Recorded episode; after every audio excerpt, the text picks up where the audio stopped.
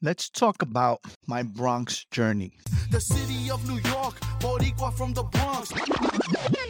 I believe the year was 1982. At the time, I was about five years old, and my younger sister was about three or so. The youngest sister had not yet come into the world. It would be many years before she joined us. My family relocated to New York City from Puerto Rico. I believe that the reason we left was because the cops were looking for my dad due to some crimes that he had committed. I will not be sharing the details of those crimes here. In any case, we came to New York City and we stayed at my mom's uncle's place in Brooklyn. He was okay with it. We were his family. But his wife, she clearly was not. I mean, I can't remember this woman at all. But my mom told me that we weren't welcomed by her in the house. I mean, realistically speaking, I get it. We were his family, not hers. Also, when I was a kid, I used to pee on the bed. And also, also, also, also, we had a full family of four. So that did not go over very well. I also believe they didn't even know my dad was coming. So it's like, hey, here's another one. In any case, the woman blamed me for killing her plants. I don't know how. I don't know why. I would guess why is because she wanted me to get the fuck out. But my mom said that it was her cats who did it by peeing on the plants and not me. In any case, really, that was our cue to go. We knew we were not welcome there, and this woman was hell bent on getting us out, and she was trying to make us miserable. Soon thereafter, we moved to my beloved Bronx, a place that I would grow to love and hate at the same time. Back then, we moved into a neighborhood Featherbed Lane. It's right off of Jerome and Mount Eden. If you're familiar with the Bronx, you'll understand what I'm talking about. We lived in that apartment until the walls literally caved in and just nearly missed killing us. Oh no, you heard that right. The building across the way, part of it fell, and those rocks, massive boulders from that building, came into our apartment, our living room. They fell right into the living room. If we were sitting there watching TV, we would have been crushed to death. Like, dude, what the hell? It would have been dope to have Instagram back then so that I can show you guys what the hell happened. I have a visual of it in my head. I see these two big ass boulders and some smaller ones parked in our freaking living room with the wall completely caved in. After that happened, we spent quite a good deal of time in the shelter system as we searched for a new home. Eventually, we made our way to Walton Avenue in the same general area. It was a couple of blocks over, literally up the hill from Jerome and Mount Eden. I was still fairly young and I didn't quite experience too much violence that I can remember in that building or block. As far as I remember, the kids in the building were pretty cool with us because we were pretty young kids and we lived there. Also, I do remember that my father had quite a bit of a reputation on the street and people respected and were afraid of him. He was considered dangerous back in those days. My father had a really bad temper and he would not hesitate to put you in your place by any means necessary. After spending quite a few years there, we moved to a new block where we spent a good majority of my youth. The area was in the 169th Street vicinity, also near Walton Avenue.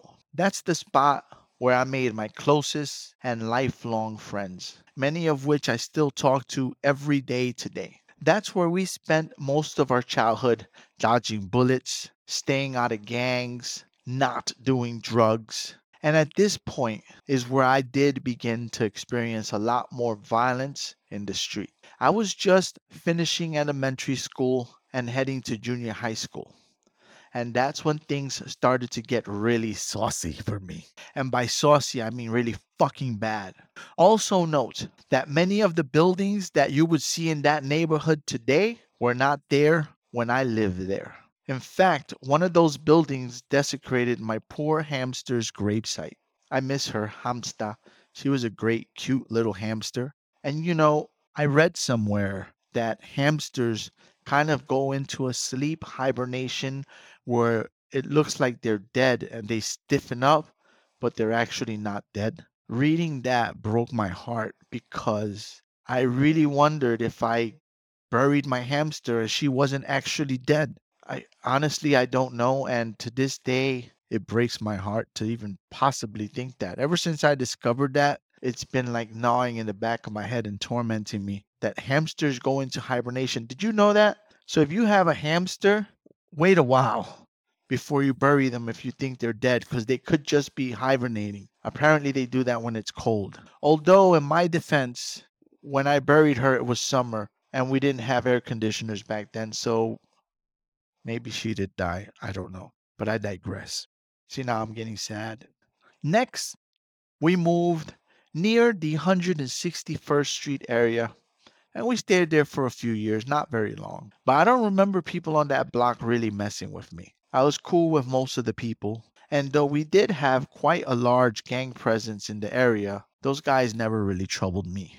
Not on that block. When they had their really big member meetings in the back of our building, I'd just stay home and I'd stay away from the windows so they wouldn't think I'm snooping. My view was right into the area where all of them were, and we're talking about hundreds of guys back there. It was unbelievable to see that many gang members together in one area having a meeting.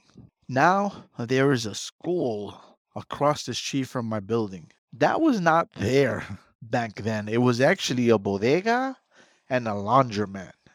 And now it's like this nice school building. Finally, we moved to our most recent and last place in the Bronx. That one was just off of the Grand Concourse in the 167th Street area. In that block, I never really had any real beef with anyone. No one messed with me. The people left me alone. Though, at one point, I did see someone get shot in front of the building while swinging a milk crate at the person who was trying to shoot them. I was on my way for my morning run, but on that day, I stayed in a little bit longer waiting for the bullets to stop flying. Years later, in the same area, a 12 year old boy would be killed steps away. It was a horrible tragedy and it was all over the news. From there, I got married and moved out on my own. For some time, my ex and I lived in our old block.